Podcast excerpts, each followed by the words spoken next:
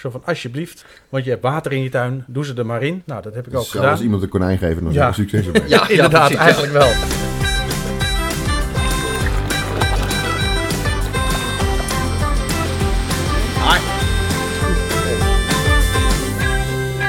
Dit is de Kooi Podcast. waarin we je meenemen in de wonderenwereld van kooi. Goedemorgen. Aflevering 1 van de Kooi Podcast. Die we eigenlijk voor de tweede keer opnemen, want de eerste keer was ik vergeten op record te drukken. Dus we gaan het nog een keer doen en nu nemen we hem wel op. Ehm, een podcast waarin we je alles gaan vertellen over kooi. Interessante onderwerpen bespreken en natuurlijk de actualiteit. Dat doe ik niet alleen. Eh, dat doe ik samen met eh, Robert en eh, Egon. Welkom heren. Dank. Wellicht Ja, is het leuk om heel even kort je- jezelf voor te stellen. Egon. Ik ben Egon Dooyer en eh, al heel erg lang bezig met, eh, met, met de kooihobby. En eh, ja, in de afgelopen jaren, en dan praat ik over een jaar of twintig, heel, heel veel wijzer geworden. En eh, heel veel leuke dingen meegemaakt die je in de kooihobby zou moeten meemaken. Ook tegenslagen gehad. Daar komen we later waarschijnlijk nog wel een keertje op terug in ervaringen uitwisselen en dat soort zaken. Ehm, ja, dus dat ben ik. Ik ben Robert, Robert Makker. Eh, samen met Sander eh, werken wij hier in, eh, in Sneek. Ja, en ik ben Sander Heijnen. En ik ben eigenaar van Kooicentrum Sneek en online kooiveiling. Ehm, ja, kooi is een, is een hobby. Ja. Ehm, een hobby die je zo gek kan maken als je zelf wilt. Daar gaan we het ook zeker over hebben. Maar omdat het de eerste aflevering is, is het wel leuk om even van jullie te horen en ook van mezelf. hoe wij in de kooi terecht zijn gekomen. Ja, je kan het zo gek maken als je zelf wil. Ja. Je kan er ook zo gek van worden als je zelf wil. Eh, voor mij is, eh, ja, ik ben altijd gek geweest van vissen. Eh, vissen als, als hengelsporter, maar ook vissen in aquaria. Vissen in, in kleine vijvers. En toen wij ons huis kochten in, in Marknesse, hadden we een leuk vijvertje. Twee vierkante meter, denk ik ongeveer, of vier vierkante meter. Met goudvissen, goudwinders, salamanders, eh, kikkers. Dus altijd wel leven. En, en wat we gemerkt hebben is dat dat leven in de tuin, dat is, dat is natuurlijk. En leven in een vijver is altijd fascinerend. Het is altijd anders. Ehm, Hoe ben je dan begonnen met kooi? Hoe, ja, dat, dat, dat hele kooi-verhaal is natuurlijk. eh dat- karpenvissen heeft me altijd aangetrokken. Dus ik was altijd aangetrokken tot wel sterke vissen. En op een gegeven moment eh, eh, lees je daarover, of je ziet een keer een filmpje, of je komt in een tuincentrum en dan zie je die gekleurde vissen en denk je, hé, hey, dat, is, dat is misschien wel leuk. Dan ga je erin verdiepen. Dus we hebben toen een, eh, een, onze tuin aangepast, we hebben een aanbouw gemaakt. En toen dacht ik van, wow, we hebben toch wel een hele grote tuin over. En grasmaaien is niet mijn ding, laten we eens een gat graven en daar water in doen. Dan is dat stuk alvast afgedekt. En toen hebben we ook bedacht van, hé, daar moeten natuurlijk mooie vissen in. En dan kom je in een, eh, en dan, dan ga je in verdiepen. Dus toen heb ik tegen Rina, mijn vrouw, gezegd van, eh, lijkt het niet leuk om, eh om kooikarpers te houden? En dan krijg je natuurlijk meteen het idee van, of de opmerking van, ja, maar dat is hartstikke duur. Want dat was toen al duidelijk dat dat duur kan zijn. Ja. Maar dat hoeft niet. Nee. Hè, we, we zijn, eh, toen begonnen we dus met dat gat te graven. Eh, eerst een tuinslang uitgerold om te kijken van, hé, wat is nou een mooie vorm van de vijver? Dat moet niet allemaal strak zijn. Nou ja, de, een, een vijver zoals ik hem uitgelegd heb met een tuinslang was niet te realiseren. Dus dan wordt het uiteindelijk toch een rechte bak. Eh, en natuurlijk, dan kom je bij, een, bij iemand terecht die die vijver kan bouwen. En die bouwt dan ook die vijver voor je. En eh, in plaats van korting krijg je dan, eh, dan vissen. En, dus we hadden meteen zes, zes leuke kooien. Die hadden de tijd van hun leven. Want praat je over vissen van 20, 30 centimeter. En hoe groot was de eerste vijver qua inhoud? die was meteen al eh, 36 eh Oh. kuub. Want ja, we hadden een hele grote tuin en ik wilde geen gras maaien. Dus dat moest een groot gat worden. Eh, inclusief eh, filtersysteem 36 eh kuub. En wel een rechte bak. want we hadden ook wel door, je kan er geen planten inzetten en dat soort zaken. Dus, dus het, het, het wordt wel gezien een beetje als een klinische bak. Met die, eh, met die, met die paar kooikarpers eh, erin. En dan ga je van lieverlee natuurlijk verder. Maar daar, daar komen we denk ik later op terug. ja, want, we gaan later want je had natuurlijk gezegd hoe je van, door de hobby eh gegroeid ja, bent. precies. Ja, ja. Maar ik ben ook wel Ehm. benieuwd naar jou, Robert. Hoe ben jij nou? eh, Ja, ik woonde toen samen met mijn vrouw, met nu mijn vrouw. En eh, ik had een, eh, een hele Japanse tuin. En in één keer kwam mijn, eh, eh, mijn ouders, die kwamen toen met drie grote kooikarpers kwamen ze aan op mijn verjaardag. Zo van, alsjeblieft, want je hebt water in je tuin, doe ze er maar in. Nou, dat heb ik ook Dus zelfs gedaan. als iemand een konijn geven, dan Ja. is er succes ermee. Ja, Inderdaad, precies, ja. eigenlijk wel. En gewoon totaal geen idee. Dus Grote had- om ja, of niet? Ja, ze waren, eh, ik denk, nou, ik, ik wijs nu eventjes voor de mensen die niet eh, kijken, maar ongeveer, maar, wat zal het zijn, 40, 50 centimeter ongeveer waren ze toen. Voor de mensen die wel kijken. Ja, voor de mensen die Ja, wel ja. kijken, ja, sorry. En eh, dus die had ik erin gedaan, maar ik echt, had echt geen idee. Geen idee van filtersystemen, helemaal niks. Nou, dat was de- na twee weken, toen begon het gedonder al. Toen dacht ik van, nou, daar moet wel wat aan gaan gebeuren. Nou, vervolgens zijn wij verhuisd. En toen heb ik het meteen goed aangepakt. Ik heb momenteel Voor die een tijd? vijver. Want hoe lang praten we geleden? Ja, dat is toen in eh, 1996 is de, dat ik die vissen kreeg. En in 2001 toen ben ik gaan verhuizen. En toen heb ik een eh, andere vijver gebouwd. En dat, die is 27.500 liter ongeveer. ja. ja. En daar eh, met een goed filtersysteem. Ja. En zo ben ik eh, ook eh, met eh, Sander in contact gekomen. Ja, want ik was toen ongeveer eh 12, 13 denk ik. Ja. Wij woonden daar ook net, allemaal nieuwbouwwoningen. De, de tuinen waren nog open, er waren nog geen schuttingen. Nee. En toen kwam mijn neef en die zei, jouw buurman gaat een kooivijver aanleggen. Want dat had hij gelezen ergens op een, op een forum. En, en eigenlijk op dat moment begon Robert ook. Dus er stond een grote graafmachine in de tuin. Eh, dat kon toen nog, want er waren geen schuttingen. Nee. Eh, en daar werd een gat gegraven en daar zijn we gaan kijken. Mhm. Ja, en zo zijn we daar eigenlijk in gerold. Toen heb ik mijn ouders overgehaald en hadden we binnen een half jaar zelf ook een Was er niet een ding, was er niet een dingetje voor jou? Nou, mijn vader had er zelf ook wel wat mee. En volgens mij zijn wij toen naar Ja, op gingen wat ieder- vijvercentrums Ja. geweest. En hebben we een heel groot filter op een aanhanger gezet. En Eén keer, in- één keer in de maand of zo gingen we Ja. zo'n zo'n toertje doen. een toertje langs Ja. dealers doen. Maar goed, vijver aangelegd. Eh, toen een jaar erop ben ik samen met mijn neef eh, vrijwilliger geweest op de Holland Kooi Show. Een tentje op een camping en eh, Leuk. daar de hele week de show opbouwen. En eh, daar heb ik geholpen met de jury. Dus dan mocht ik de vissen benchen of Mhm. omhoog halen als de jury eh, die vissen aan het beoordelen was op de Kooi Show. En daar heb ik het meest geleerd over kooi eigenlijk. Hè, want je hoort ze discussiëren over waarom een vis wel of niet goed is. Ja. Dus daar heb ik voor mij heb ik daar heel veel eh, geleerd. Dus daar zat je heel vroeg in. Daar zat ik vrij vroeg in, ja. Vanuit daar ben ik een beetje eh, bij een dealer beland op vrijdag, zaterdag werken. Mhm. Toen een tijdje niks. Toen ben ik hier naar, de, naar, naar Friesland verhuisd. En op een gegeven moment wilde ik hier zelf een vijver. Toen kon ik eigenlijk niet echt een dealer in de buurt vinden. En toen dacht ik, eh, ik ga het zelf doen. En zo is Kooicentrum Sneek ontstaan. Ja, ja, ja. Maar dat ga ik zelf doen. Dat is natuurlijk... Dat zijn maar een paar woordjes die in eh, drie, eh, drie nanoseconden eruit flapt. Maar daar komt wel wat bekijken. Ja, ik had wat ervaring met ondernemen. Dus ik dacht, ehm, ja, als er niks in de buurt zit, kan ik dat zelf ook. We zijn heel klein begonnen. Met één vijver waar, waaruit we wat visjes verkochten. Maar redelijk snel groeiden we en zijn we tot waar we nu zijn. Ja. Ja. Zo- en ook zo- al meteen vis uit Japan gehaald? Of?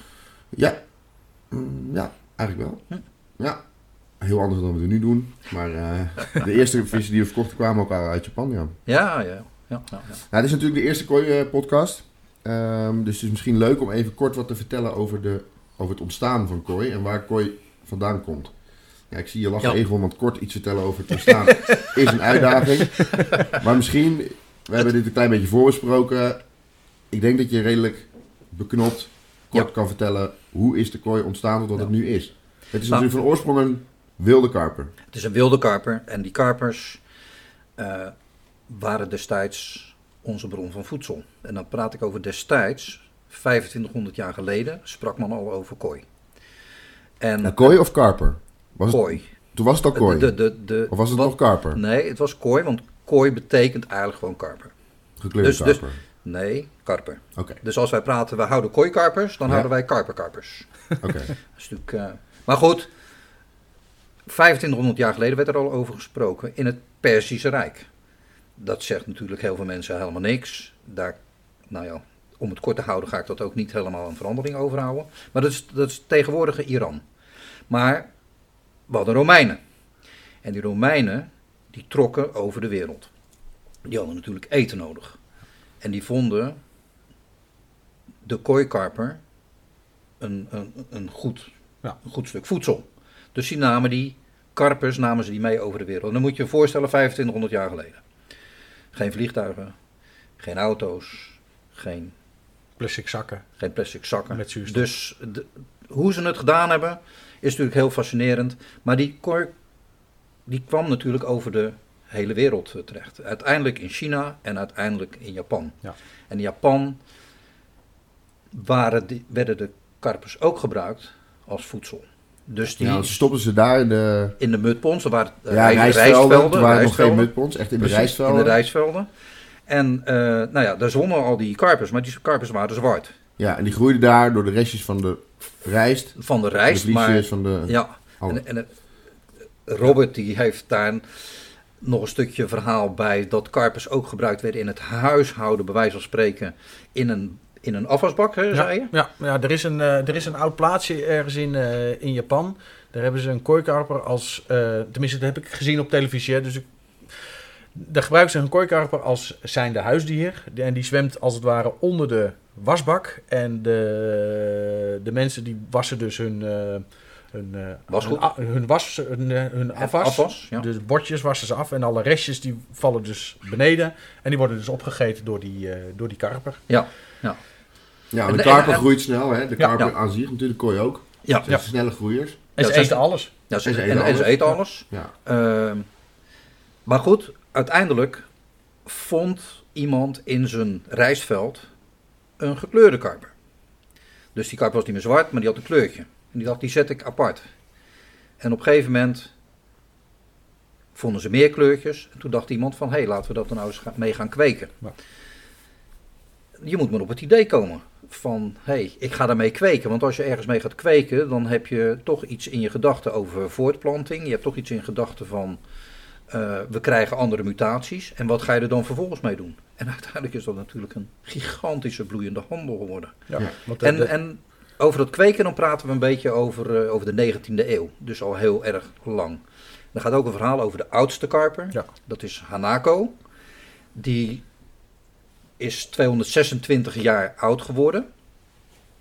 Gaat het verhaal. ja. Want het is natuurlijk heel moeilijk eh, te controleren. Hè. En, Nou, ze hebben twee schubben hebben ze gecontroleerd en ze hebben ze helemaal eh, onderzocht. En daaruit kwam uit dat die vis 226 jaar oud ja, is klopt. geworden. Ja, ja.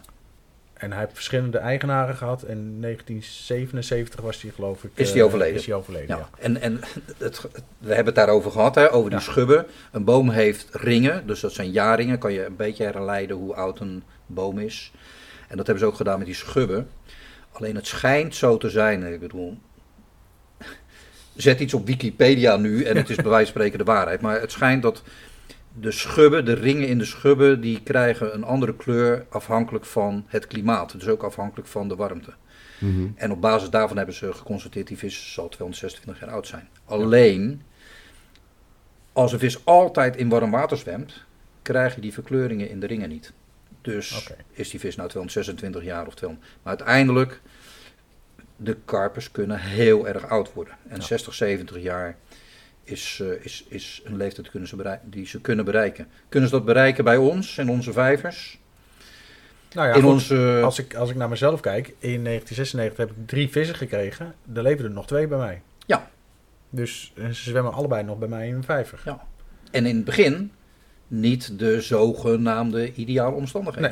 Nee, nee, zeker niet. Nee. Nee. Nee, als je daar nu naar kijkt, hè, dan, dan, dan kun je kooi houden op een hele professionele manier. Maar je kan ook, je kan het zo gek maken als je zelf wil. Ja, je hebt nog steeds mensen met een klein drukfiltertje. Daar gaat het Ja. ook goed. ja, Daar leven de vissen ook. Ze bereiken niet hetzelfde als de mensen met een professioneel filtersysteem. Maar Nou ja, kijk, wat wil je bereiken uiteindelijk? Hè? We, we praten even over de historie van de kooi en we zitten nu een beetje in het hedendaagse. We zitten nu, als je kijkt, hè, we, we begonnen met het Persische Rijk, begonnen met de Romeinen, naar China, naar Japan. Nu ga ik eventjes 20 jaar terug. Dat is al voor iedereen nog te bevatten. Toen begon ik mijn vijver, in 2002. En we hadden jonge visjes. En een van die jonge visjes is naar het vijver van mijn vader gegaan. En die vijver van mijn vader was een vijvertje van anderhalve meter lang en 60, 70 centimeter breed.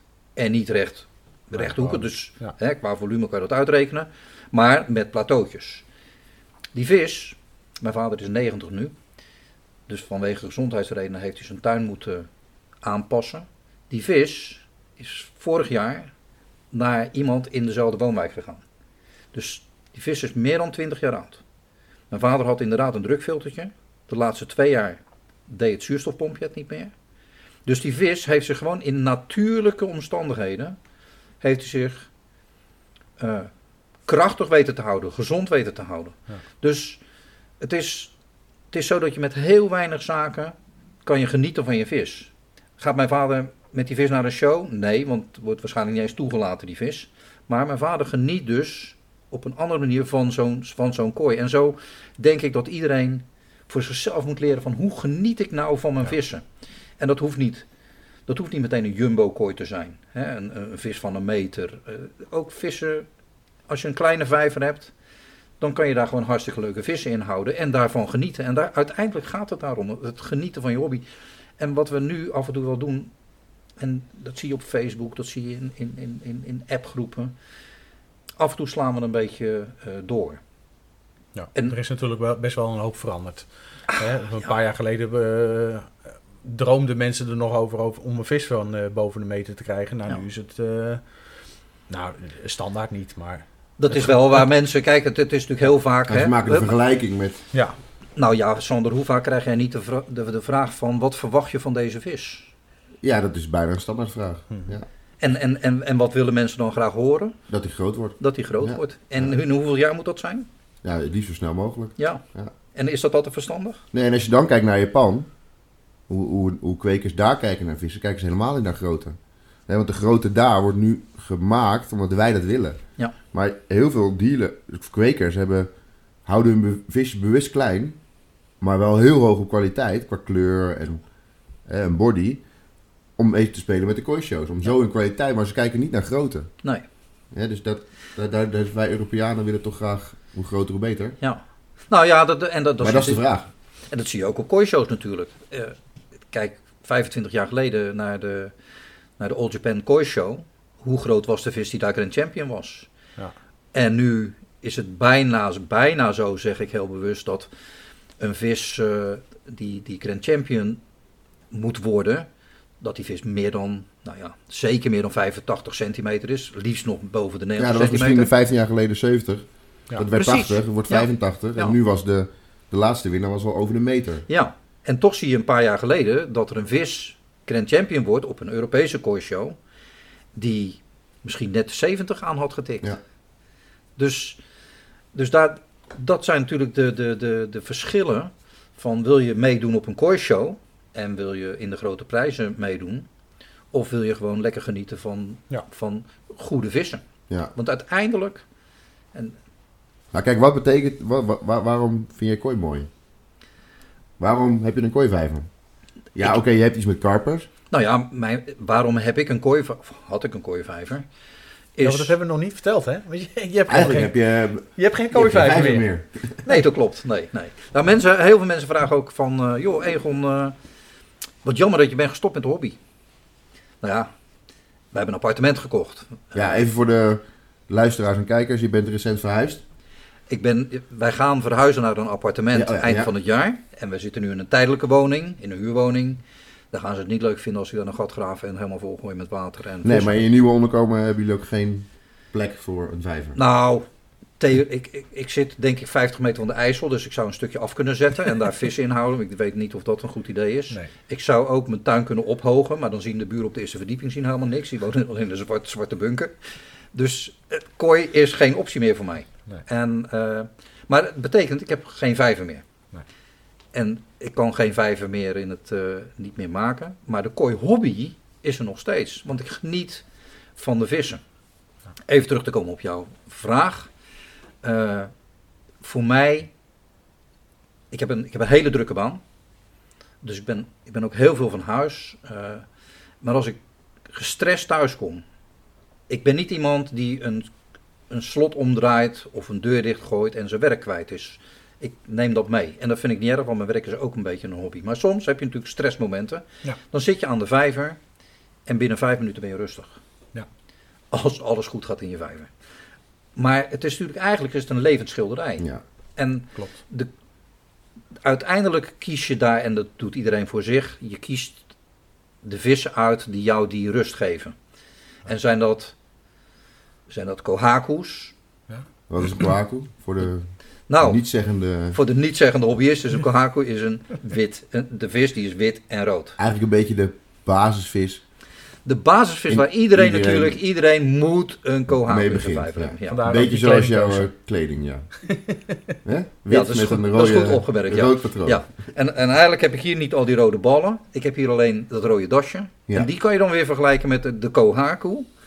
En de witte De vis met alleen de Ja, rode de stip. dus de. Ja, hè. ja, Dat, ja. dat is... eh, en, en, eh, eh, maar, maar iedereen kiest dan de, de kleurschakering eigenlijk uit die die Ja, maar dit is wel een veelgehoorde reden voor mensen om kooi te houden. Is toch wel de rust en Ja. het sierlijke in de vijver. Hè? Want Ja. het zijn Ja. grote vissen over het algemeen. Ja. Die, die rustig hun rondjes zwemmen.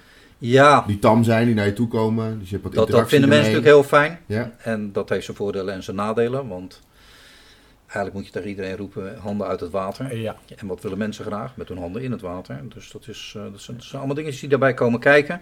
Maar voor mij was het de rust. Ik weet niet, hoe is dat bij jou? ja bij, bij mij ook, inderdaad. Eh, eind van de dag lekker aan de rand van de vijver. Een beetje kijken naar de, naar de vijver en naar de vissen. Ja. En gewoon niks zeggen. En gewoon alleen maar kijken Ja. en tot rust komen. Ja, ja, ja. Sommige mensen moeten dan naar een of andere zen-goeroe gaan. Maar eh, ik ga naar de rand van mijn vijver. Ja. En als we kijken naar de... Nou, jullie hobbyen allebei al heel lang. Ik ook. Wat is de grootste verandering in 20 jaar in de kooi hobby? verandering eh, op het gebied van filtersystemen en ehm, energiezuinigheid. Dat is momenteel, Ja, is is dat momenteel wel natuurlijk een heel, eh, ja, hot, Hot item. item. Ja, hot Ja. item.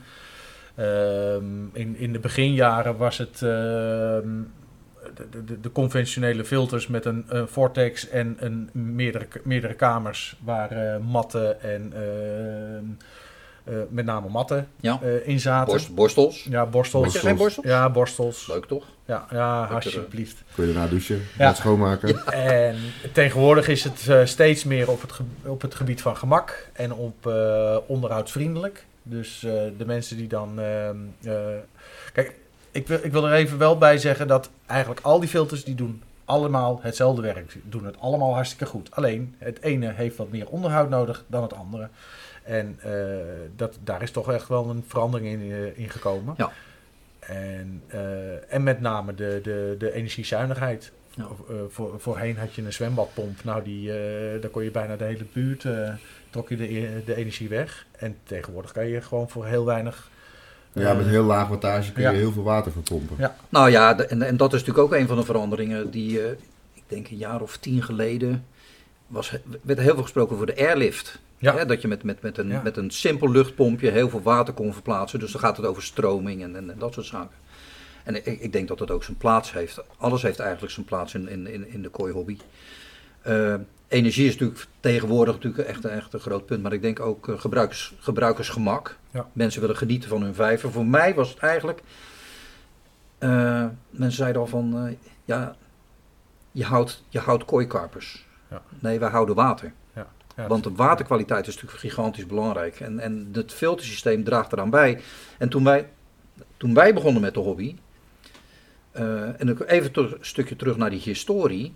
Vanuit Japan waren de eerste ex- exports eigenlijk van, die, van, van de kooi waren naar de Verenigde Staten en Groot-Brittannië. Dus in die tijd keek je heel veel filmpjes. En als je die nog kijkt, er zijn natuurlijk heel veel mensen die filteren nog steeds met die meer- meerkamerfilters. En dat is natuurlijk waanzinnig goed. Alleen het is minder Nou, gebruikersgemak. Hè? En dus mensen willen, eh, willen kijken naar hun vissen. Voor mij is ook een gedeelte van de hobby is het hele filtersysteem, het onderhouden daarvan, het zorgen dat je water goed blijft. En doordat je die dingen goed doet, blijf je vis in een goede conditie. En ik geloof dat we daar nog later wel een keertje Ja. over terugkomen, over de, hoe hou je je vissen gezond en, en dat soort zaken. Ja, want even daarop eh terugkomend. We zijn bijna aan het einde van aflevering 1. Ehm, de podcast is natuurlijk nieuw. We willen heel graag weten wat er bij mensen speelt, zodat we het daarover kunnen hebben. Dus de vraag is aan alle luisteraars en misschien ook kijkers. eh, geef ons vooral even aan wat je graag zou willen horen, waar we het over moeten hebben. We zullen ook zeker gasten gaan uitnodigen de komende afleveringen die dieper in kunnen gaan op een onderwerp. Mhm. Ehm, Ja, en zo kunnen we alles bespreken wat, eh, Ja. wat actueel is. Nou ja, kijk, en, en, we, en we hebben natuurlijk, ja, met z'n drieën weten we veel, maar we hebben nu natuurlijk niet de wetenschap in pacht. Nee. En, en, en er is ook geen, niet een specifieke wetenschap voor kooihouden. Anders hadden we allemaal de, dezelfde vorm vijver, hetzelfde filter en waarschijnlijk dezelfde dezelfde vissen. soorten vissen. Ja.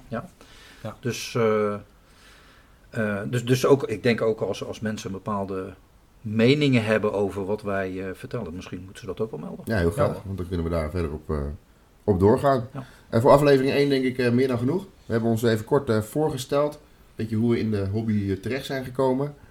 Ehm, nou, en ik denk dat we ondertussen eh, met deze 25 minuten al genoeg vervolgonderwerpen hebben. Ja. Die we de komende weken eh, kunnen bespreken. Ja. Dus ik wil jullie eh, heel erg hartelijk danken voor deze eerste aflevering. Voor de kijkers op YouTube en luisteraars. Je kan deze podcast luisteren op je favoriete podcastkanaal. Vergeet niet even te liken en te delen natuurlijk. En laat ons vooral weten wat je van deze aflevering vindt. En we, even ook even belangrijk, we hebben ook een eigen website, www.dekooipodcast. En daar staat uiteraard ook alle informatie staat daarop vermeld. Yes, Super, dankjewel. dank je.